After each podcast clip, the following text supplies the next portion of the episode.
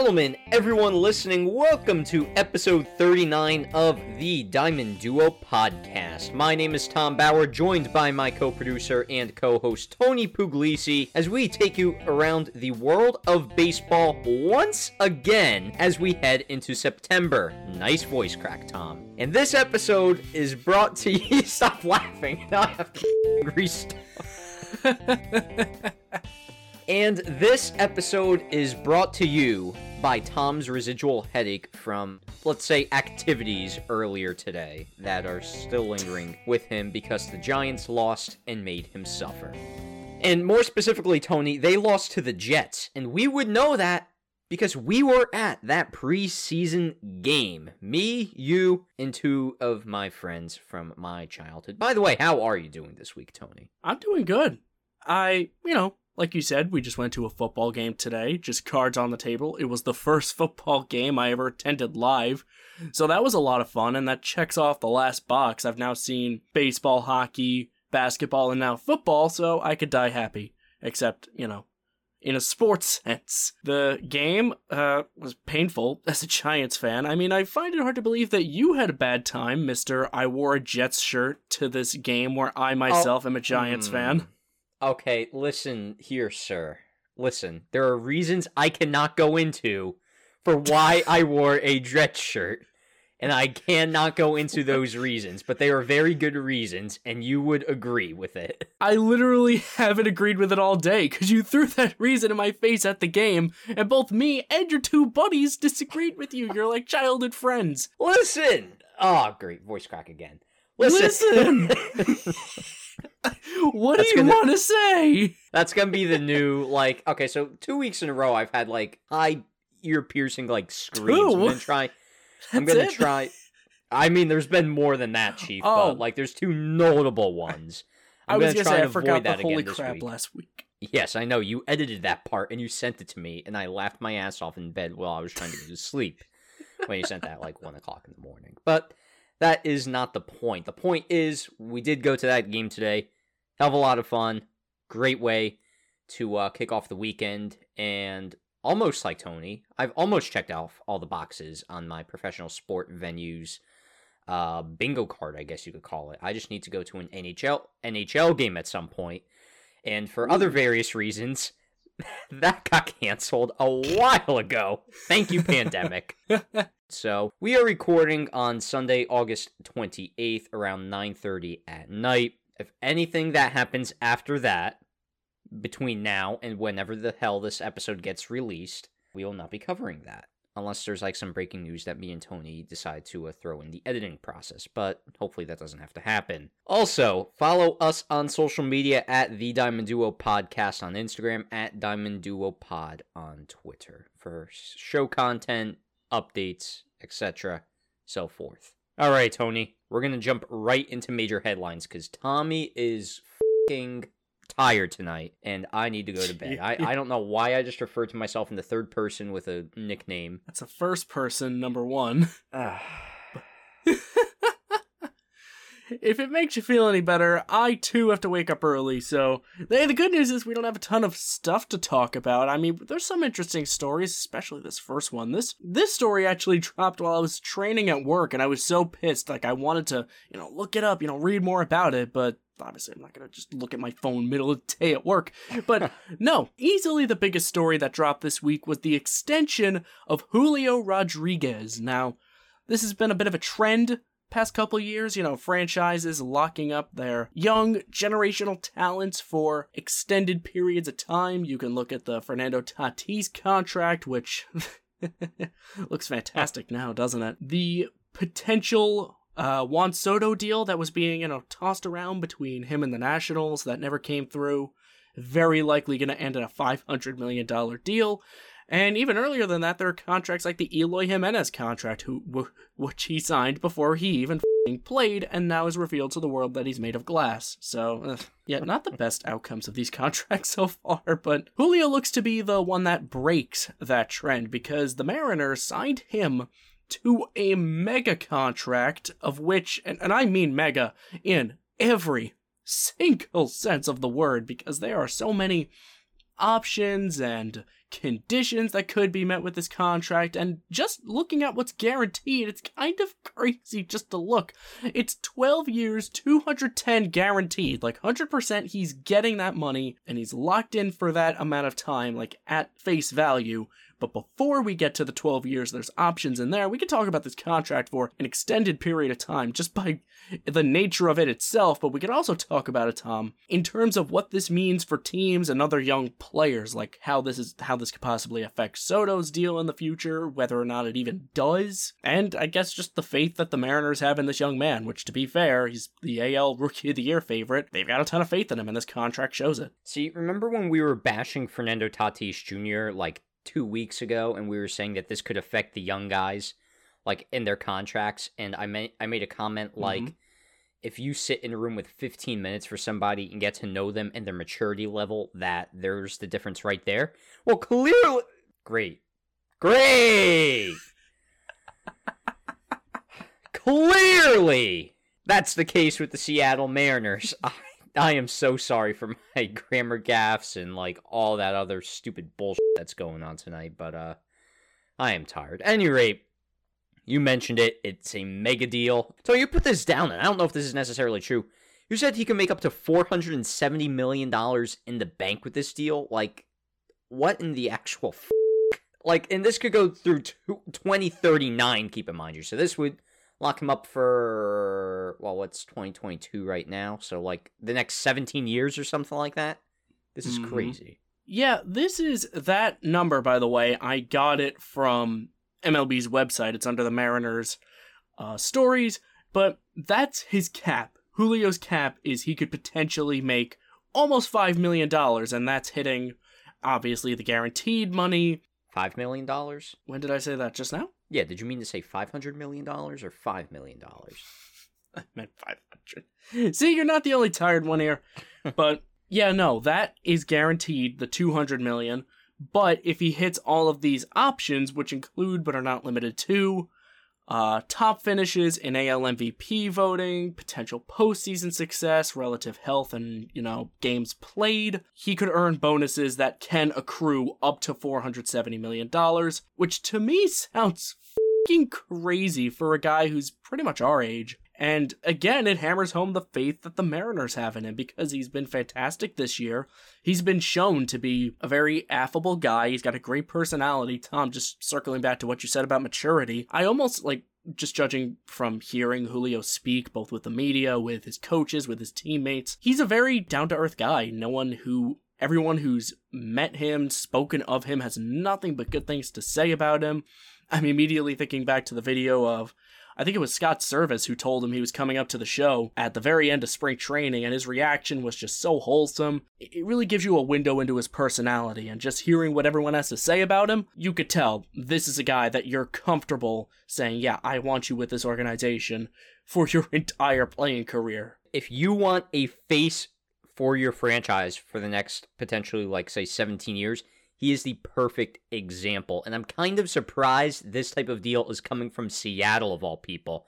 However. I will I will preface that they have been investing in their team a hell of a lot more recently. Remember last offseason they got Robbie Ray. They signed him, I think it was like a six year deal over a hundred million dollars. I forget the exact terms.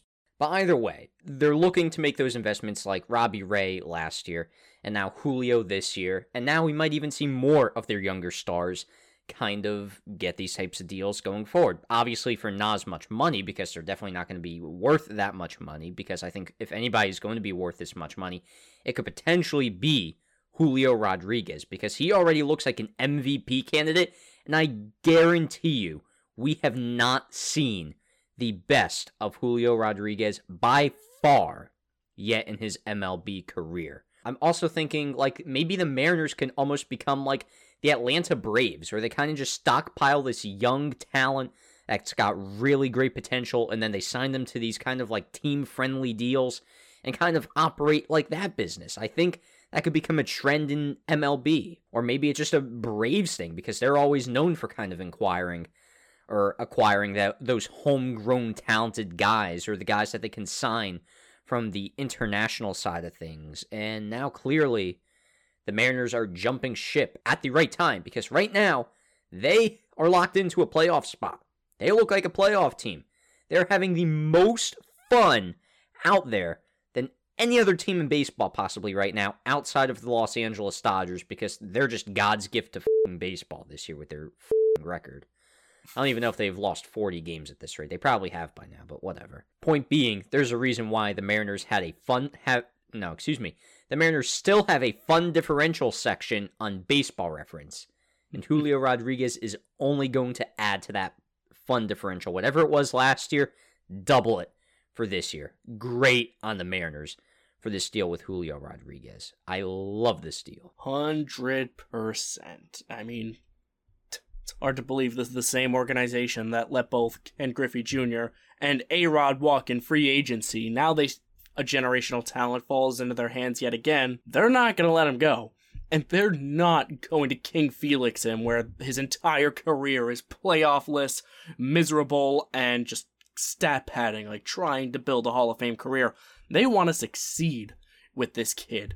They do, and they want to do it right now. So, honestly, I commend them.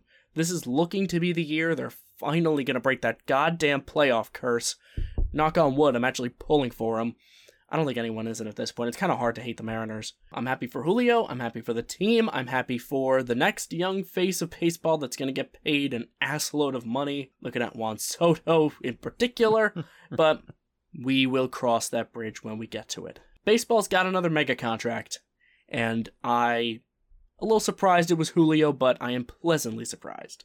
It was Julio. Kind of jumping ship a little bit here, Tom, because the next segment we got written down right here, or next segment, I suppose next story, instead of talking about the one of the youngest players in baseball in Julio Rodriguez, the New York Mets actually did something to honor the former players of Major League Baseball that have crossed paths with the New York Mets, and that is the Mets, the return, I should say, of Mets Old Timers Day. I believe it was the first one they held in quite some time. I think the year, uh, correct me if I'm wrong, I think it was like 1994 that they last had an Timers, uh, an Old Timers Day. I can't even tell you who would have played in that. I'm just gonna be upfront and honest. But yeah, no, they had Mets from all different eras this year playing.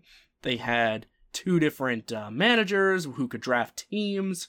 Uh, I think we joked even on the show one point that uh, was it? Was it Terry Collins' team who picked uh, Bartolo first, or am I or am I mistaken?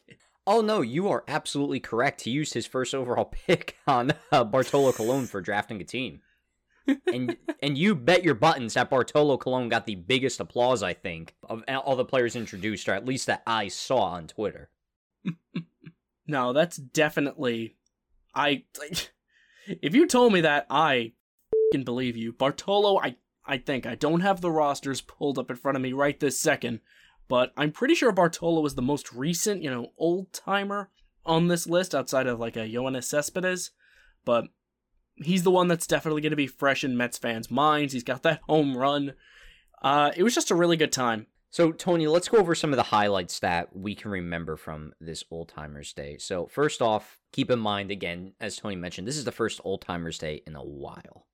And keep in mind who just owned the team and who just bought the team and exactly why they're doing this. This is Steve Cohen's inner fan showing.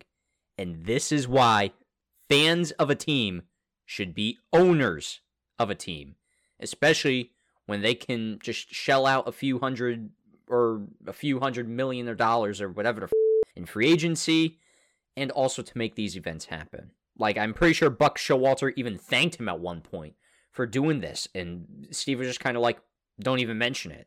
Like he's just that type of guy. Like he wanted this to happen. He's doing all of the right notes. I'm trying not to make this kind of like a section of the show where we just bless the almighty Steve Cohen for what he's brought to the culture of the Mets.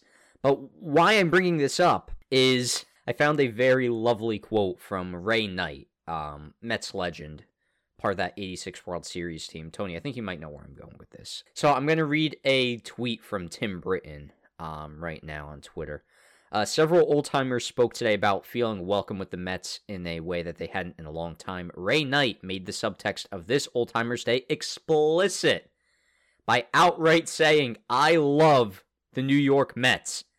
I don't like the Will Wilpons.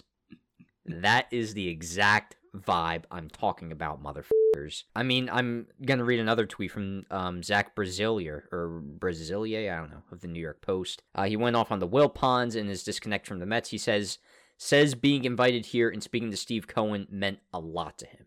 And again, I'm just trying to emphasize that culture that was um kind of brought about on this old timers day. Everybody loved it. Everybody had a fantastic time. So many Mets legends there. And one legend in particular, Tony, you mentioned this to me just a few minutes ago before we were going to talk about this segment, and I absolutely love this.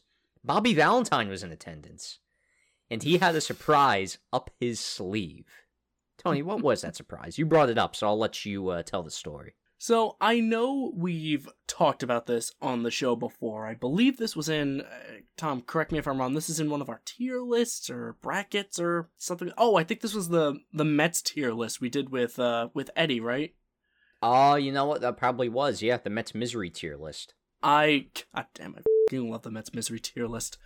But I'm positive that's where we talked about this on the show, so I won't go into too much detail. But if you don't know the story, Bobby Valentine, old Mets manager, gets ejected, comes back with a goofy disguise on a hat, sunglasses, like a fake ass mustache. One of the funniest, like, little goof moments in New York sports history. He was obviously found out and fined. He was found out by the broadcast crew. One of my favorite uh, broadcasting, like, laughing moments in uh, recent sports history. But how this relates to Old Timers Day is because Bobby Valentine made his grand entrance in the disguise and social media went insane. I swear to God, dude, when I saw this, I didn't catch the game mostly, but when I saw that Valentine showed up in the disguise, that got me all I needed to know about like you were talking about the culture, about the vibe, about how like the Mets are able to do this big grand unification of its history now under Steve Cohen.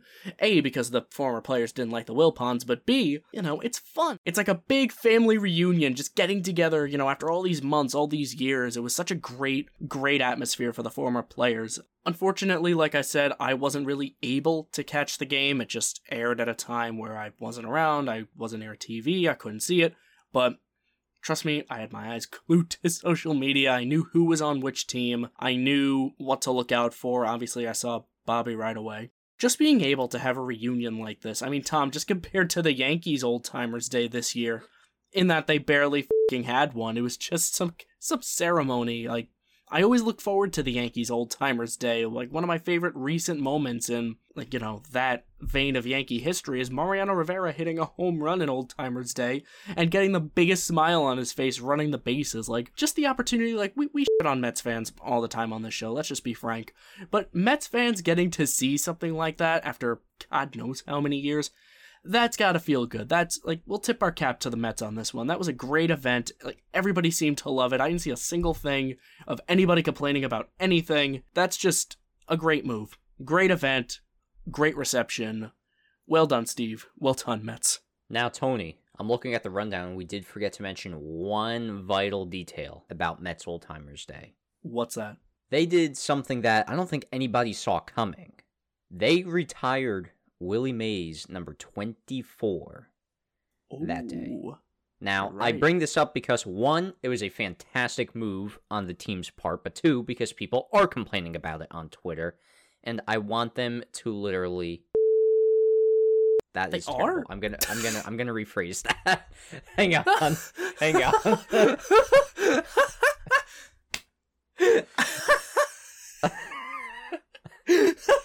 I want them to cease existing. yeah, cease. I need them to shut the hell up. Let's try that. Let's, let, That's better. I don't know how I'm gonna edit that. Just put a giant like like a foghorn over it. Yeah, I'm just. If anything, to- that might make that might make people more worried. I I literally want them to beep. Put- put-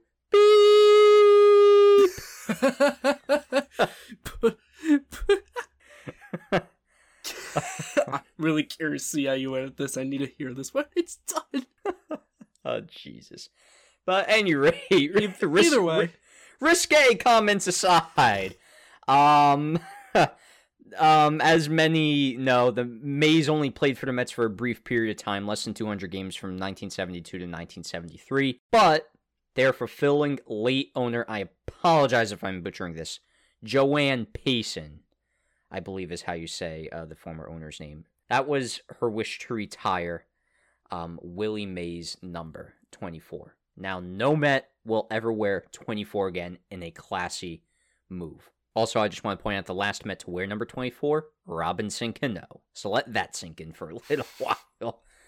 Robbie Cano making his impact on another MLB franchise. All right. More importantly, I kind of just see this to the people complaining as almost a way to be like, okay, so we honor so many players of the past, like Jackie Robinson. Nobody can wear 42. Honestly, I feel like there could be the same thing with Roberto Clemente's 21. People can make the argument. I mean, why not number 24 for Willie Mays, one of the legends of the game? So I have zero problem with this because you're honoring a legend. There's no never a problem with honoring a baseball legend, no matter what he did for you, what he did against you. There's no rhyme or reason against it. And he did play for the franchise. Keep in mind, there was only 135 games, but damn, it's a fine move. Just stop stop complaining about it, people. Stop. Please. I honest to God, you could probably tell by the previous sentence I said on the show. I didn't know people were complaining about this, and quite frankly, that kind of confuses me. I mean, from a strictly, like, Mets perspective, I guess I could see, like, you know, he didn't have the longest tenure with the Mets and he didn't have the greatest tenure with the Mets, but he was also, what, like 40 something? I pulled up his page. He was 42 in his final season with the Mets. So, naturally, wasn't going to be the best ball player, but y'all, I think we're forgetting something here. This is Willie Mays. This is not just some scrub who just kind of parked his car in Queens, played for the Mets for a couple of years, played like crap, and was best buddies with the owner. This is a top three player of all time, one of the most influential baseball players that ever walked the earth. Someone who shaped the game with his play, someone who the story of baseball would be woefully incomplete without. One of the few names that could be up there with the likes of Ruth and Williams and Aaron. Why are you complaining? One of the best players of all time came through your franchise. Your franchise. If you look at war of every single player that's ever played for the Mets, Willie Mays is number one. It doesn't matter how many games he's played, he's number one. I mean, I speak in terms of total war, obviously, not war accrued with the Mets. I believe that honor goes to Tom Seaver, but don't quote me on that. Nonetheless, this should be an honor. I I frankly thought it was an honor. I was a bit perplexed at first, like, oh yeah, I forgot Willie Mays played for the Mets, but still, good move, classy move. I. Y'all gotta stop finding reasons to complain about things. It, this, Tom, when you said, guys, just stop complaining, it rang in my head as like, oh my god, people, this was such a nice event. It's like you were mining for something to complain about. I, I'm really surprised they chose Willie Mays. here. This just is stupid to me. You yeah. honor a legend and you just. Twitter's weird, man. Yeah, I do want to read real quickly before we move on a quote from an article on MLB.com from Anthony DiComo, which can give a little bit of context as to why this number was retired. So, from the first paragraph, mm-hmm. from uh, for 50 years, the promise hung hollow, unfulfilled, leading many to believe the situation would never change. As the story goes, when original Mets owner Joanne Pass, uh, Payson traded for Willie Mays in the twilight of his career in 1972, she promised him he would be the last Mets player to wear number 24. Acquiring Mays was important to Payson, who had built the Mets into the hollow space vacated by the Giants, the team for which Mays would always be best known. Bringing him back to New York meant bringing him home. Keep in mind, folks, if you don't know your baseball history, Willie Mays was in New York for the beginning of his career with the Giants before they jumped ship and moved over to the Bay Area. He's got deep roots in New York baseball. That's why Joanne Payson wanted that number retired. Just to throw that out there. That in mind, I honestly didn't even draw the Giants correlation. That just makes the retiring of the number even more, I guess you can call it sentimental, meaningful. And the fact that they're honoring a departed owner's wish, that makes it even better. I stop cl- stop complaining about things. This is a nice moment, folks. Just let let them have this. I don't really have anything else to say on the matter. I'll just leave it at that. It was a great ceremony. It was a great game. It was a A plus move by the Mets on every single account. Just uh, just stay off Twitter when you read about it, which you already knew that. Jumping right back to the next story we've got here, Tom. This is a bit of a sour note because I'm not gonna lie, I forgot this happened, and then you told me about it. Like, uh, like I have this idea, this idea, this idea. Did I forget anything? And then you brought up the fact that Walker Buehler is done for the season and next season too. And I remembered that I took him with my second overall pick in the Diamond Duo Fantasy League, and I died a little inside, but it's okay. It's okay. We're doing fine. I'm winning again this week, so no big loss for me, but big, big loss for the Dodgers, man. I, everyone, I remember seeing the tweets, like the first ones going off that Buehler was done for the year. And, you know, he had gotten hurt in his arm. He was hurt since, uh, refresh my memory, I believe it was June? June they officially put him on the IL? Uh, something like that. I'm going to look it up now just for confirmation, but just until I find the article itself. Uh, I don't really think I need to really discuss why Walker Buehler going down for the season is a bad thing for the Dodgers. He's been basically their ace the past two years, with Clayton Kershaw struggling with injuries, uh, Julio Urias struggling with inconsistencies only until the past two seasons. Just the past couple alone. Last year, 169 ERA plus. Year before, 128, 127, 148. And that last one is when he finished third in Rookie of the Year voting. He also finished fourth in Cy Young voting last year. He's been the Dodgers' best pitcher just the past couple years. He's been that guy that, I mean, Tom and I picked him to win the fucking Cy Young this year, so that's a great look on us. Another prediction that went to sh- That's great.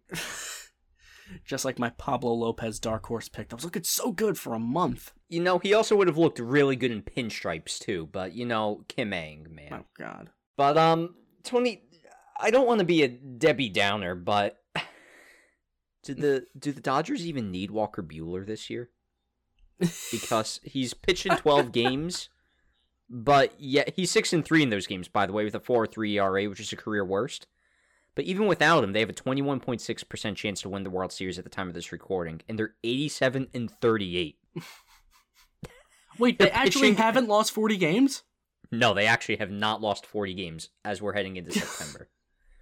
like they this... we were talking about the Yankees getting that record. Everybody was sleeping on the Dodgers including myself. They could possibly get the fucking win record at this rate. I mean, Christ. Dude, uh... it's so weird. I, I don't mean to cut you off, but it's the Dodgers themselves are low key underrated in a sense. Like you picked him for your team of the first half, so you would know. Have you seen how good Freddie Freeman's been this year? Like Mookie Betts is turning it back on. Trea Turner is amazing. Like the pitching staff. Like we'll talk about them in a minute. But oh, I was, I was that up. I I'll leave it to you then, because low key I was gonna bring it to the point of you know. Buehler being down sucks because you're losing an all-star caliber arm, but they have X, Y, and Z. Tom, take it away. So first of all, I just want to point out, uh, no, f- that. So yes, Tony, I will take it away. Sorry. First, I want to point out. No, never you know, mind. You know what? You know what? Now that you're going to make fun of me for it, I just want to point out that I'm. I was looking at the Dodgers' overall stats this year, and I'm actually kind of shocked that none of their offensive numbers really stand out like too too much to me. Like to be honest, like if you look at the if you take a cursory reading at these numbers, like for some of these guys, they don't really stand out. Like I mean, Trea Turner and Freddie Freeman, of course, they're all doing well. Will Smith and Mookie Betts probably most notably because dude's driven in 98 runs so far this year. But I mean, besides that, like nothing really jumps out other than that they're a really good offense. And shout out to Trayce Thompson, dude's got 124 at bats this year and has an OPS plus of 154 and already has 1.9 WAR more than Clayton Kershaw, just to put that in uh, perspective. Uh, speaking of Clayton Kershaw, how about the pitching? That's why I wanted to talk about, and why I mentioned that they didn't even need Buehler to begin with. Tyler Anderson, Julio Urias, and Tony Gonsolin. Let's just take a look at those guys real quickly. Tyler Anderson, probably a guy many people didn't really discount. Now, this is probably because of the team that he's on, ERA plus of 154. 13 and 2 record, 269 ERA, 111 Ks to 30 walks. Julio, 13 and 7 record, 236 ERA, 130 strikeouts, 27 walks, 176 ERA plus. But folks, if it, you didn't believe it could get any better, then um, save it for a second. Tony Gonsolin, again, this is because of the team he is on because I guarantee you he would not have a 16 and 1 record in 23 games. 16 and 1 heading into September with a 210 ERA, 116 Ks, 35 walks, ERA plus 197. Just under 200. I also like to point out, I was looking down and I see somebody in the Dodgers bullpen, Evan Phillips. ERA plus of 328. You and I are looking at the same page right now. I was gonna bring that Like up. that- Like, who is Evan Phillips? Uh, We watch baseball all the fucking time. This guy's quietly one of the best relievers in the NL. Who is this guy? He was on Baltimore for the, to start his career, so that's Oh, why of we don't know who the hell like, he is. Outcast of the Baltimore system. The Dodgers pick him up. It's like, you know what? No, no, no, no, no. We're gonna make you a good pitcher. They, they didn't do you right. We're gonna make you good now. How did they even? Not good. Fantastic. I changed my mind. Let's see. yeah, he was released by Baltimore, signed with the Rays actually in 2021 of August, and then he was taken off of the waivers by the Dodgers like about 12 days after he signed with the Rays in 2021. That's August 16th he was claimed. Um, and Jesus Christ, dude is a fing great reliever this year, and I don't think anybody's talking about him. I actually kind of want to go see if he's available in fantasy at this very moment, but I really don't care about that right now because we're talking about Walker Buehler being out for the year. Yes, that sucks. And long term, that's going to suck. This is his second Tommy John surgery in his young career already. Dude's only 27 and already needs another Tommy John. I, I mean, multiple p- pitchers that need multiple Tommy Johns. Tony, correct me if I'm wrong. Doesn't Stephen didn't Sh- Stephen Strasburg kind of have to go through the same thing?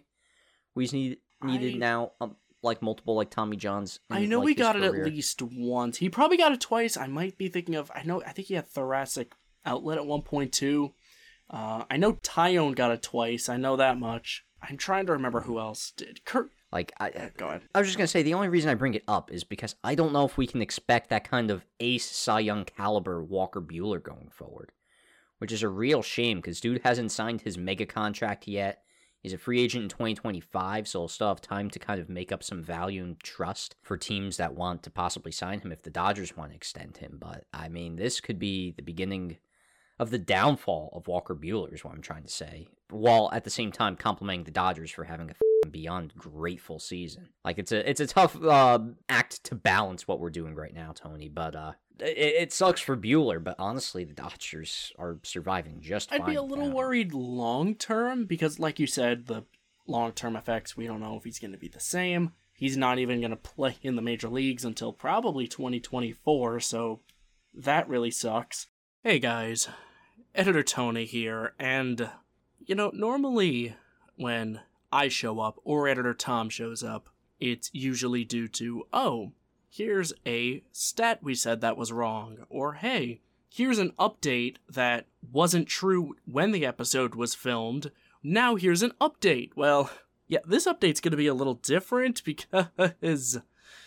Yeah, about 45 minutes through the recording of this last episode, my mic was disconnected somehow. I needed to unplug it and plug it back into my computer, and upon doing that, it, unbeknownst to me, stopped the recording on my end.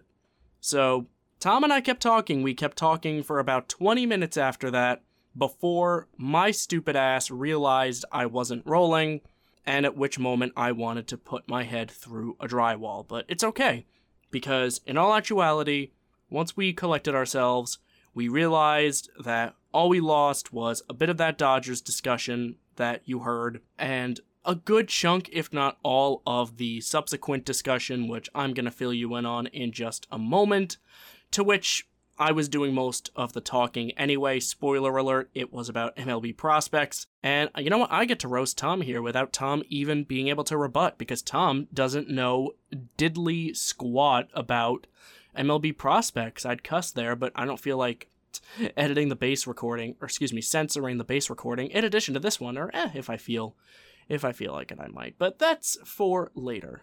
So yeah, what I'm going to be doing here is basically connecting the dots, filling in the blanks of what was missed. Obviously, I'm not going to do a whole segment by myself because that would get redundant and boring, but I will just give a kind of the cliff notes of what we talked about, a brief rundown of this topic because this was frankly one I was excited to talk about just because September call ups are coming up soon. I should clarify, by the way, we recorded last night, Sunday the 28th. It is now Monday the 29th at about 8:15 p.m. That's when this little update here is being recorded. Same rules if it's after, I didn't know. You know how time works. so, yeah, let's just get right into it because there's not a ton for me to talk about here, especially not especially just by myself with Tom not here. Uh, all the segment was is there were three top prospects across baseball who have recently made their MLB debut, or actually one technically hasn't yet, but is going to literally within hours. So these three prospects in question are Garrett Mitchell of the Milwaukee Brewers, Cade Cavalli of the Washington Nationals, and Corbin Carroll of the Arizona Diamondbacks. Corbin, of course, is the one who has not debuted yet. He is going to be debuting tonight. He's batting eighth in the Diamondbacks order, and I'm very much looking forward to seeing what he's going to do. Number three overall prospect in baseball. I feel like his reputation precedes him. Even folks who don't really know prospects know Corbin Carroll. Toolsy outfielder. I would almost comp him to like a Mookie Betts light in a sense. I mean, you just look at his minor league season this year. He's kind of having a Mookie Betts light season. OPS over a thousand, 24 home runs over uh, various levels of the minors. He's just been great. He's been great. The Diamondbacks obviously have nothing to lose, nothing to play for, so they figured, eh, might as well try out this, you know, shiny top three prospect, and hopefully it goes well. Wishing Corbin Carroll well in his debut later tonight. Garrett Mitchell, like I said, debuted with the Brewers recently. He's only played one game with them, and he did produce. I believe it was a 9 7 win over the Cubs, and he drove into while also being driven in once himself. I believe he was a first rounder in the 2020 draft, if memory serves. Him and Cavalli actually share that distinction. So he had a very good debut. Uh, debut, Garen, uh, can I speak? Garrett Mitchell. Congratulations to him. He's basically going to be filling that, you know, Lorenzo Cain sized hole in center field. The Brewers, you know, they've gotten production out of their outfield this year, definitely more than last year, but they're hoping Mitchell could provide that spark. Last prospect who debuted, like I said, Cade Cavalli, highly touted pitching prospect in the national system. His debut, unfortunately, didn't really go his way. He was lit up by the Cincinnati Reds. I believe he allowed, I'm sorry, I don't have the stat in front of me. I believe it was six runs something like that. His ERA isn't pretty right now. It's up it's up to something like 400 uh, 400. Wow, 14, excuse me. Not the greatest of starts for Cade Cavalli, but he's also a pitcher who just debuted. You know, not everyone can be Stephen Strasburg in their debut. And he's definitely going to get better. He's got the tools to get it done. He's 24 years old, so there's only there's nowhere to go from up. Or excuse me, there's nowhere to go but up for Cade Cavalli.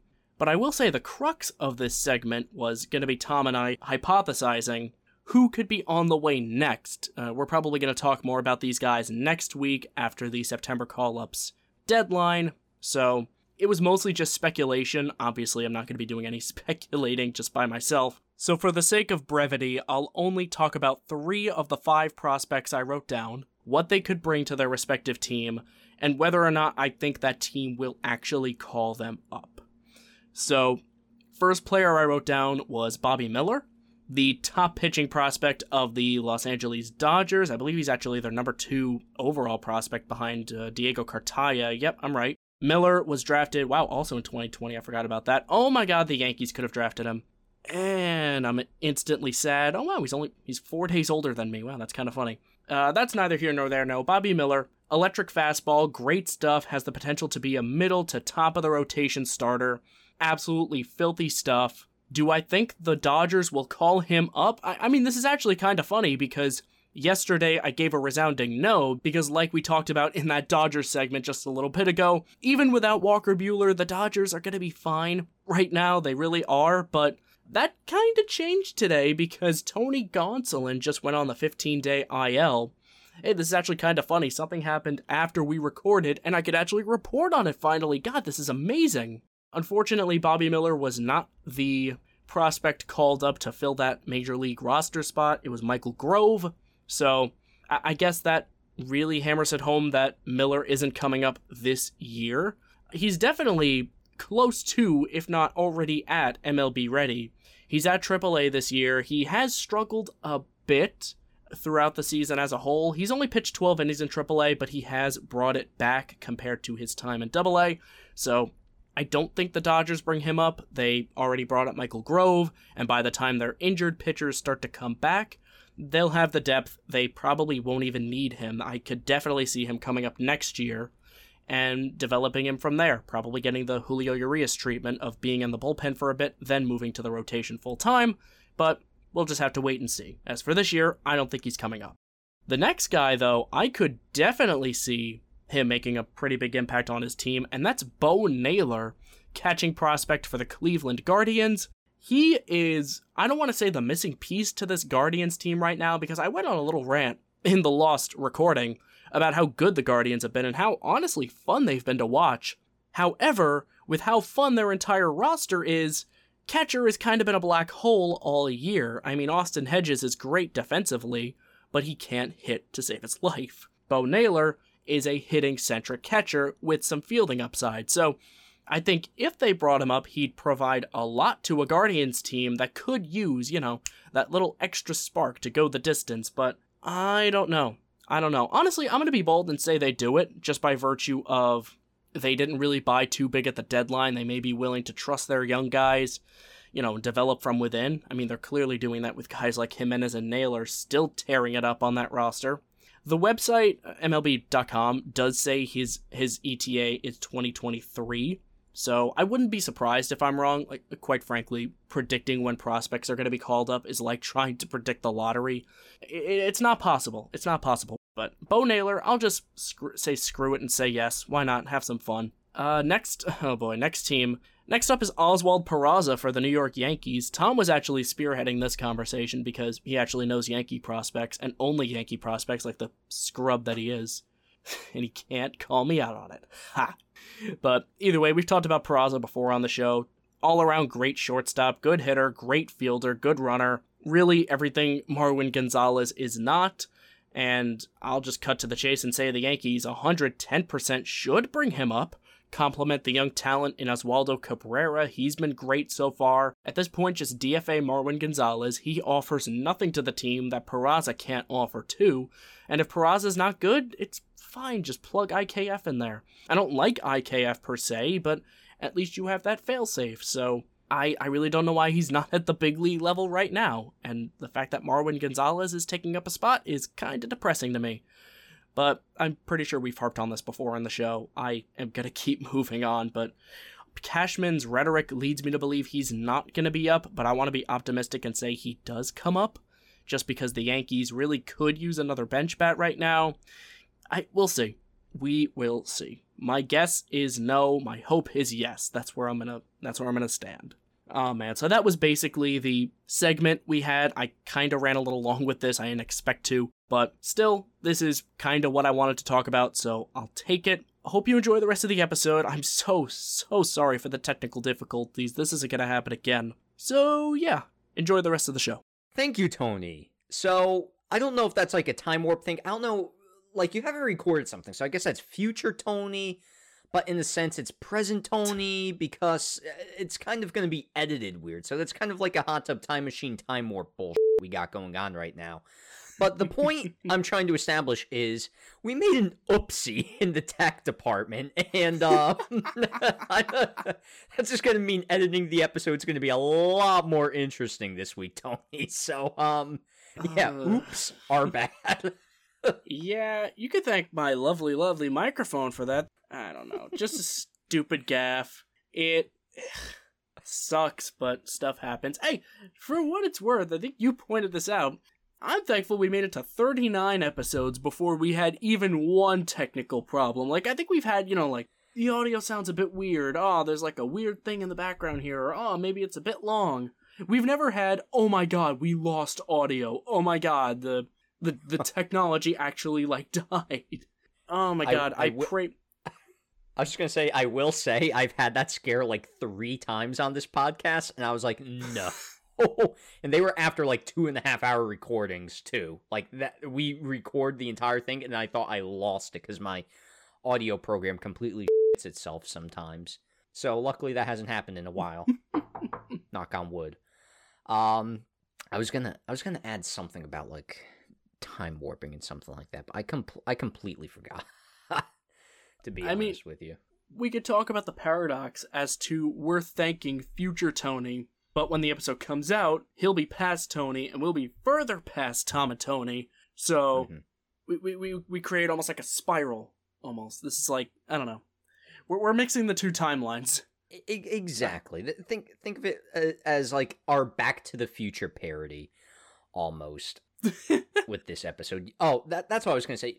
You guys can thank Andrew Heaney for the audio going to because we were talking about Andrew Heaney being successful, and that's when everything went to shit. I am not joking, too. That is a legitimate part of the story.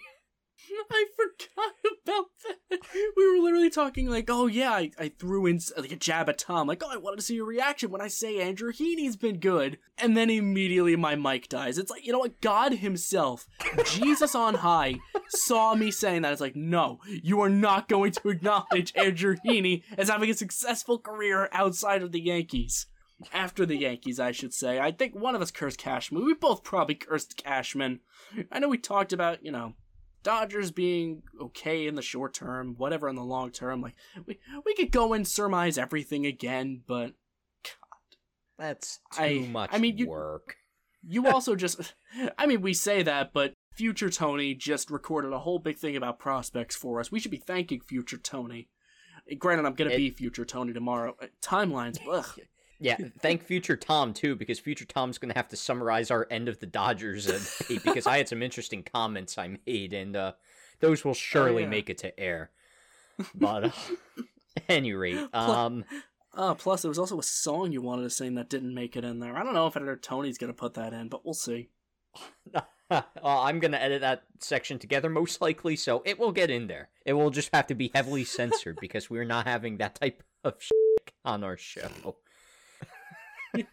You know what's funny? That too, but I was more so saying the wager you said if Heaney closed for the Dodgers.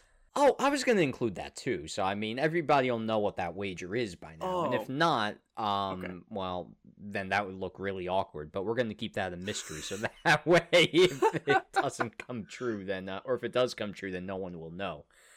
Um, It's a mystery unless we put it in. We'll see. Yeah, then it'll be more of a mystery. But essentially, I would have to do something that you probably don't want to hear. Any rate, things I didn't want to hear or see this week, well, that could be surmised in one fantastic segment that's a running joke that we've got on the show. Hit the intro. I can't tell you how much I say from the bottom of my heart. I'm so very, very sorry. I pride myself and think of myself as a man of faith. As there's a drive in a deep left field by Castellanos, it will be a home run. And so that'll make it a 4 nothing ball game. I don't know if I'm going to be putting on this headset again. Oh boy, howdy. You thought we were gracious enough to bless this earth on the two year anniversary of Nick Castellanos' deep drive to left last week with a double feature? Oh boy. This could be a triple platinum hit this week if we decide to talk about Josh Hader's terribleness with the San Diego Padres as well. But we're better than that. We're not going to do it because there's even more shenanigans that happened this week, and that's all courtesy of our deep drives to left. And I guess we're going to start with something that happened more or less baseball related that happened to a player in baseball because we're going to talk about a man child whiny bitch in a minute, but uh we're instead going to talk about a uh questionable, let's say baseball player to start Tony and it's just something we both were shaking our head at. I think when we uh, saw this, I was like, you got to be kidding me. This is what the next Yankees injury is? Like, really? Really? to preface this, I this player in particular, I remember seeing a tweet by Eric Hubbs saying, "So is this guy just gonna get DFA'd at some point? Because you know he hasn't he hasn't played in a while. Just the other guys just are kind of taking the load off his shoulders. They clearly don't trust him. Uh, you all know who we're talking about, probably. Just to cut to the chase, we're talking about Aroldis Chapman. We were." I frankly was wondering where he was because there was a period of time where he looked like he got himself back together, but then he went back to his form of in the bed constantly every single night they brought him out, and then he didn't play for like a week. Frankly, I thought he was gonna get Phantom IL'd. I don't know for what. He hasn't really been injured, you know. Or actually, no, wasn't he? Wasn't he hurt at some point this year, like beforehand? I want to say so. Either that or was a suspension. I no, that happened already in the past. It wasn't a suspension. Yeah, just the fact that I have to bring up was he suspended is already a bad indicator of um this year with the Yankees. I believe it was an injury that he may have been already out for this year. I honestly don't remember, and honestly, I don't really give a because it's been a tumultuous year for Aroldis Chapman with the New York Yankees.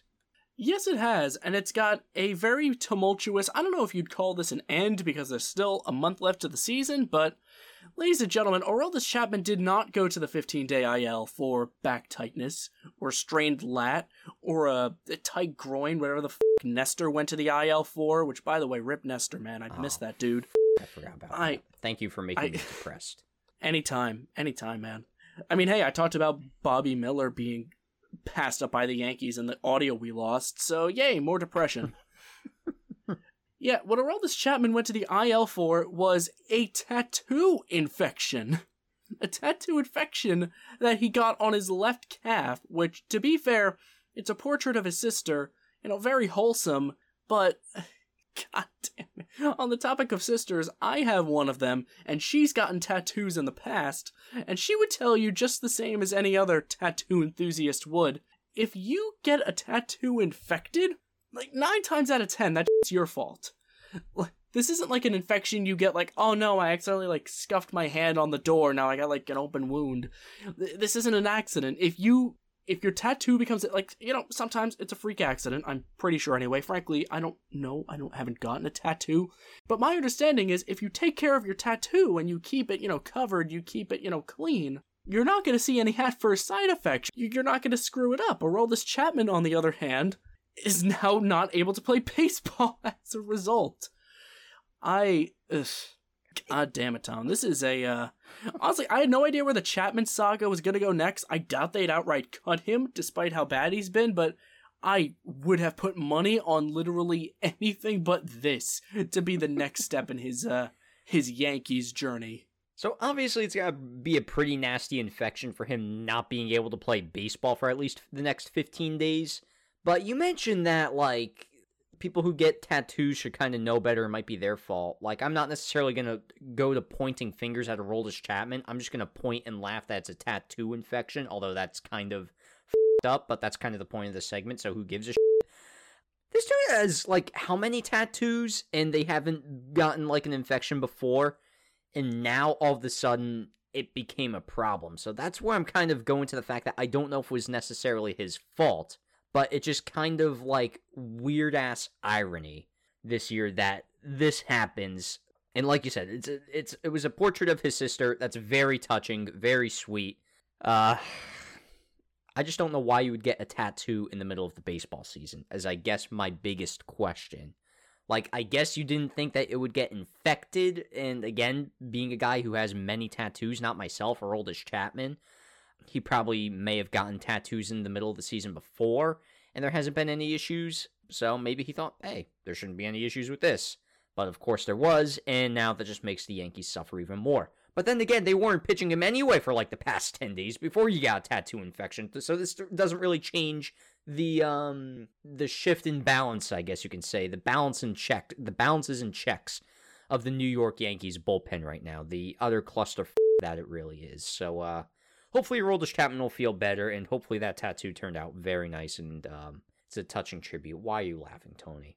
This has nothing to do with anything, but I just need to see okay, no, that's that's right. Uh so Tom, at the Giants game today, we were talking about the subject of your pitching in our uh, in our little fantasy league, right?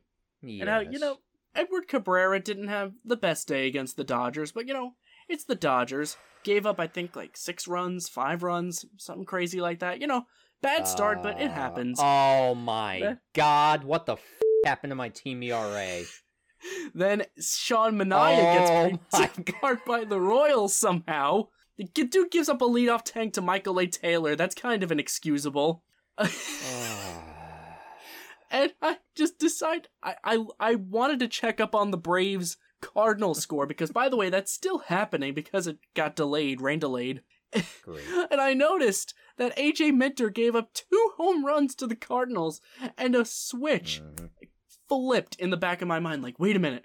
Tom has AJ Minter, but not only that, he's got Ryan Helsley, who he himself gave up a three three run home run. I like this is me like throwing you know stones at glass houses or whatever the saying is about this. Like Tom, Tom's week is fine; he's he's still gonna win, but this puts his team ERA of over ten for today. So uh, the good the good news is entering today, my team ERA was 0.68. Although it's sad that it went to 296 in the matter of less about 12 hours. That's not good. But I still am going to sweep every single category this week, so it doesn't really matter.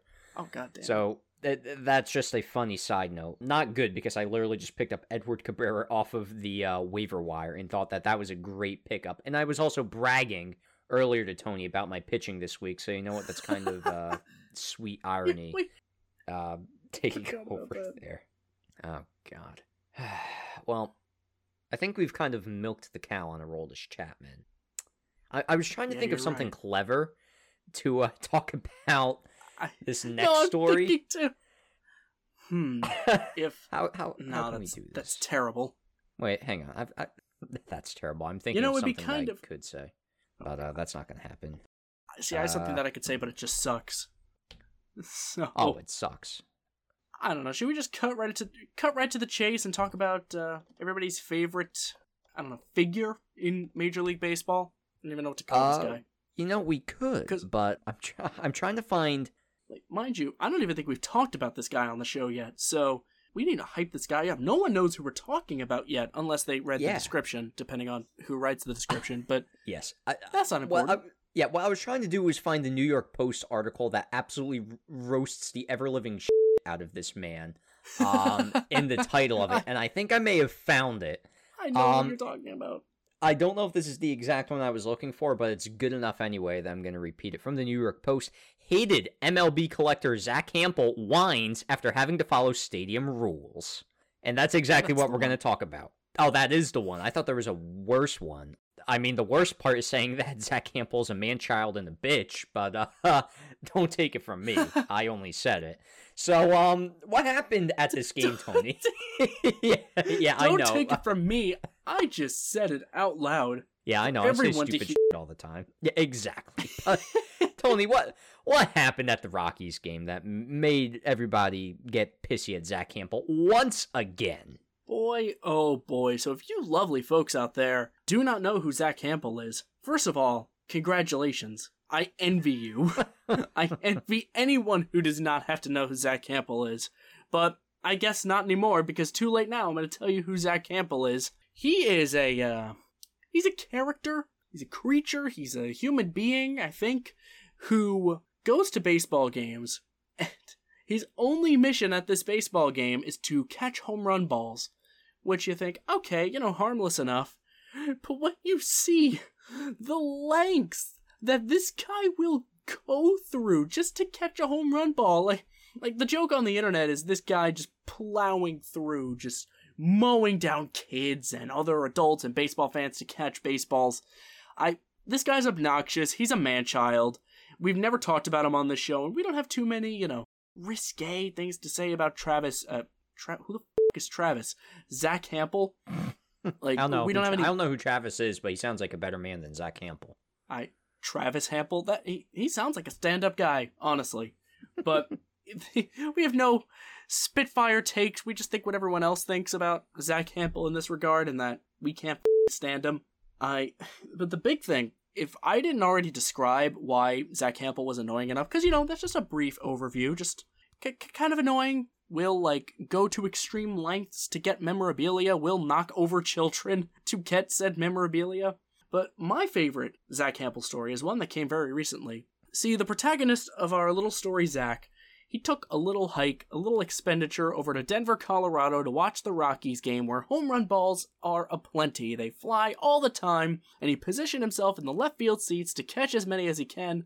But where did he go, Tom? He went, his seat was, you know, somewhere in like the bleachers, up in the, you know, in this actual section, the seats Uh. of wherever they are, like the 300s, whatever they're labeled as in Coors Field. I've never been. I wouldn't know. But that's where his seat was. Where Zach was in the video was in the little like wheel wheelchair accessibility area in front of all the seats trying to catch home run balls. And he's doing this in front of countless stadium employees who are telling him to go back to his seat. Cuz that's what you do in a baseball game. You stay in your section, you stay in your seat.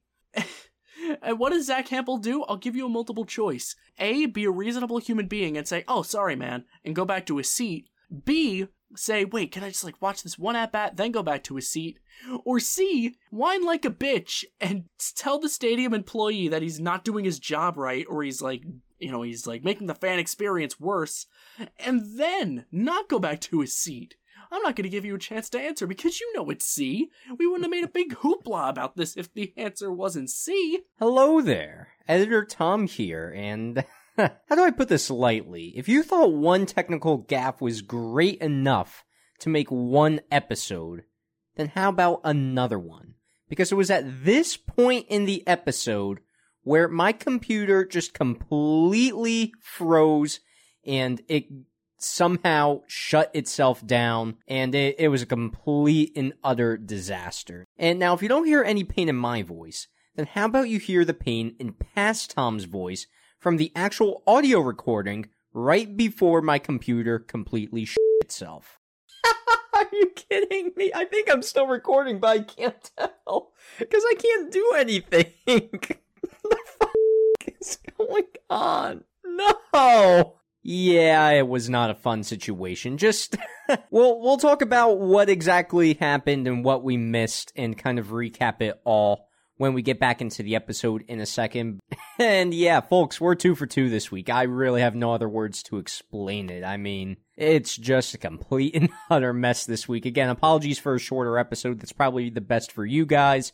Honestly, it might be the best for us. Any rate, sorry about that again. I hope it's funny to all of you. It's certainly funny to me and Tony. At least now looking back at it. In reality, both of the technical gaffes probably cost us, I'd say, about 20 or 30 minutes in the past. But, any rate, back to the episode. Okay, so I was in the middle of talking about Zack Hample. I was going to bring up something on the New York Post, but then the impossible happened. We had another technical glitch. This time, my computer had a seizure. My headphones exploded. My computer gave me some like reboot bullshit that I've never seen in my life before. And now I have to talk about Zack Hample. What a dream come true. The best consolation prize. See, I don't know. God damn. We toyed with just saying. What did you say before we started? Like, when we talked about Andrew Heaney, my setup went to shit. When we talked about Zack Hample, your setup went to shit. So let's make the title of this episode Andrew Heaney and Zack Hample. That's the obvious solution here. Oh, God. I don't Uh, even know what to I- I say anymore. like, I was going to say something bad, but um, I. Let, you know, let's keep the there. editing to a minimum. The editing for both of us is gonna be a nightmare as it is. But oh my god, can we just call this episode like episode thirty nine, the Murphy's Law edition? Anything that can go wrong will f- go wrong. we had a microphone that got unplugged, a computer that completely had to restart on its own. Luckily, the audio files were recovered, so that's good. But um, I don't even know where I left off about Zack Hample, even if I even got to talk about Zack Hample, because I don't remember Well- what happened. Well, for what it's worth, I was finishing up like exactly what happened. You know, he got yelled at by the Rockies staff to go back to his seat, and like a like a like a little man baby, like a little prick, he's like, "You're ruining the fan experience. You're making things worse." I was finishing that up, and I was gonna throw it to you because I wanted your input, and that's when your computer decided to say, "No, watch this." my computer said, no, you don't get to talk about that. But I'm going to do it anyway against my computer's wishes. So, just kidding. I thought I figured you out there. Um, no. All I was going to really say about Zack Hample to make it quick is he is a man baby bitch. He's escalating the situation every single day on Twitter, bringing it up and being like, well, these kids still love me. Well, first of all, dude, stop mentioning that kids love you, please. You put a kissy face in one of your tweets, and Tony said it best where it sounded like that's would be some shit that gets Chris Hansen sent to your house, and like you're gonna be on the catch a predator. Stop putting kissy faces in tweets about kids, please. and second of all, j- just stop tweeting, please. Just stop. Like we don't give a shit. No one has any respect, and I mean that in the most respectful way possible. To say no one respects what you're doing anymore. If you want to be a mega fan, you want to be like all analytical and kind of know where people are going to hit home runs and all that stuff. That's fine. Start something to help the fans kind of get an idea about it. Stop trying to hoard for yourself. Stop pushing people out of the way. Help people for Christ's sake. I guess people think that he does. Honestly, I think they just want to be in his video. That's probably why they look at him happy there, or that he gives him a free baseball every now and then. But then again, I don't know if he really does because he's got like 11,000 of them. But, um, yeah, that's just my thoughts about Zack Hample pretty much. To keep it abridged. See, I, I just want to add like one more thing because this is something that came to my head. You mentioned the free baseball thing. That's always his defense to when like, oh, you push kids out of the way to get baseballs. And he's like, well, I give it to the kid after. Duh. It's like super high pitched voice. Like, bro, his voice alone just pisses me off. Like, there's not a lot of people who have that distinction. He's one of them. He sounds like I don't even know what. He he sounds like a kid show villain that looks like a pedophile. So I, like, I, don't want to go out like the way. Villain. He sounds like a villain that's from like the Spy Kids franchise. To be honest, but oh my god, like imagine this. Like imagine you're a kid. Like just to me right now, as a 23 year old man, the idea of catching a home run ball at a baseball game sounds like the best thing ever. It's you know, it's a memory that lasts with you for the rest of your life. As for someone who loves baseball as much as me, as much as you, as much as all of you listening out there, that's an awesome moment. And that's something, you know, you get a physical souvenir that you could cherish forever. Maybe even get it signed by that player. Maybe, you know, you remember things about that day now the score, the teams that played, who you were with, what day it was, what, how the weather was. That's like a core memory if you're a sports fan. That stays with you forever. But again, that's as a 23 year old speaking. Imagine a 12 year old. Imagine a little kid who goes to the ballpark with his dad and gets the opportunity to, you know, catch a baseball, like reaches mid up and snag a home run that Aaron Judge hit into left center field, or your dad catches it and hands it to you, and it's like one of your first like bonding memories with your dad, and it's really nice and wholesome. Take that scene I just painted so eloquently and insert a lengthy, like a lengthy, lanky, like forty year old virgin type barreling like he's Derrick Henry going to the end zone, just through your lane or your aisle, going, "Excuse me, excuse me, excuse me," just lunges forward like he's making the catch at the end of a movie lays out, gets the baseball, then goes up. Like he he comes up, sees that he barreled into you, who you in this case are, are a small child, and he's like, "Oh, here you go, kid." The kid, if the kid doesn't know who Zack Hample is, number one, that's just disturbing and weird. Number two, if he does know who Zack Hample is, maybe he's a fan, maybe he's not. I don't know how anyone's a fan of this guy, but now that memory turned into, oh, I always remember that day with Pa, you know, catching that home run, to a conversation you have with your dad 20 years later going, hey, remember that weird dude at the Yankees game that, like, ran me over trying to get a baseball? And your dad goes, yeah, who was that? I don't know, that was so weird. Like, he's robbing kids of the memory of, like, catching it is the whole action. You're catching a home run ball. You're not receiving a home run ball from a greasy 40 year old is not what I go to baseball games for. God damn it, I can't imagine kids think the same either. I'm sorry I'm that turned ima- into a rant, but I'm just imagining like the scene in like Free Willy where the kid's like looking up like so enthusiastic, like yay, and then Free Willy's like jumping over him or some. Like I'm imagining that at a ball game, except the kid's trying to catch a baseball, and then Zack Damp, uh, Dample, Zack Hample, like Free Willy dives over him to catch the ball. Kid's like, what the? Please, if someone is even remotely good at editing, please edit that. I'm begging you. Oh my god, if I was any good with, I don't even know what you'd use, Premiere maybe? Oh my god, that's so good. Like, I'm sorry to turn into a rant, but just imagine that. Imagine that if you were a kid. Just, I don't know. I can't stand Zack Hample. I- I'll forever cite my one, I guess, thought on Zack Hample is that one video of the guy at Fenway Park going up to him saying, "Hey, Zack Hample, f- you." like, I don't know if that's if that's a Red Sox fan. That's the most I've ever agreed with a Red Sox fan.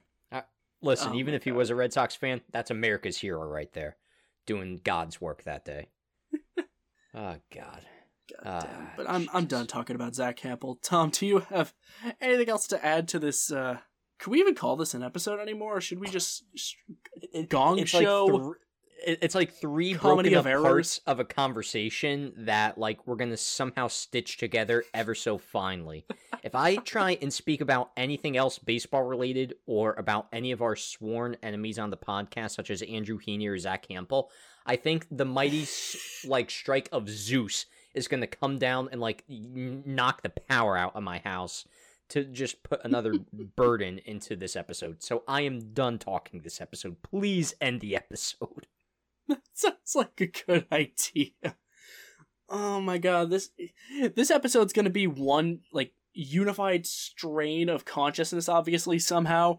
But oh my god, if this episode turns out good, give us both Oscars, Emmys, whatever the f- you want to give us. We deserve an award for the editing job we're gonna have to do on this one. But let's just let's end this one off, Tom. This one's been uh, an interesting ride. Thank you so much to everyone for stomaching this episode of the Diamond Duo podcast. I'm just kidding. Thank you all so much for listening to episode 39 of the Diamond Duo podcast. Again, please go follow us on social media at Diamond Duo Pod on Twitter, the Diamond Duo podcast on Instagram. Again, we apologize for the technical difficulties we had while recording this one, but hey, we made it 39 episodes in without a major screw up, so I like to consider that an achievement for the both of us, Tom. Good on us, and good on our equipment for waiting almost 40 episodes before dying. But this episode, excuse me, this outro is becoming long winded. Thank you again for listening. Tune in next week for a much more normal and much more tech sound episode, knock on wood. We will see you then. Take it easy.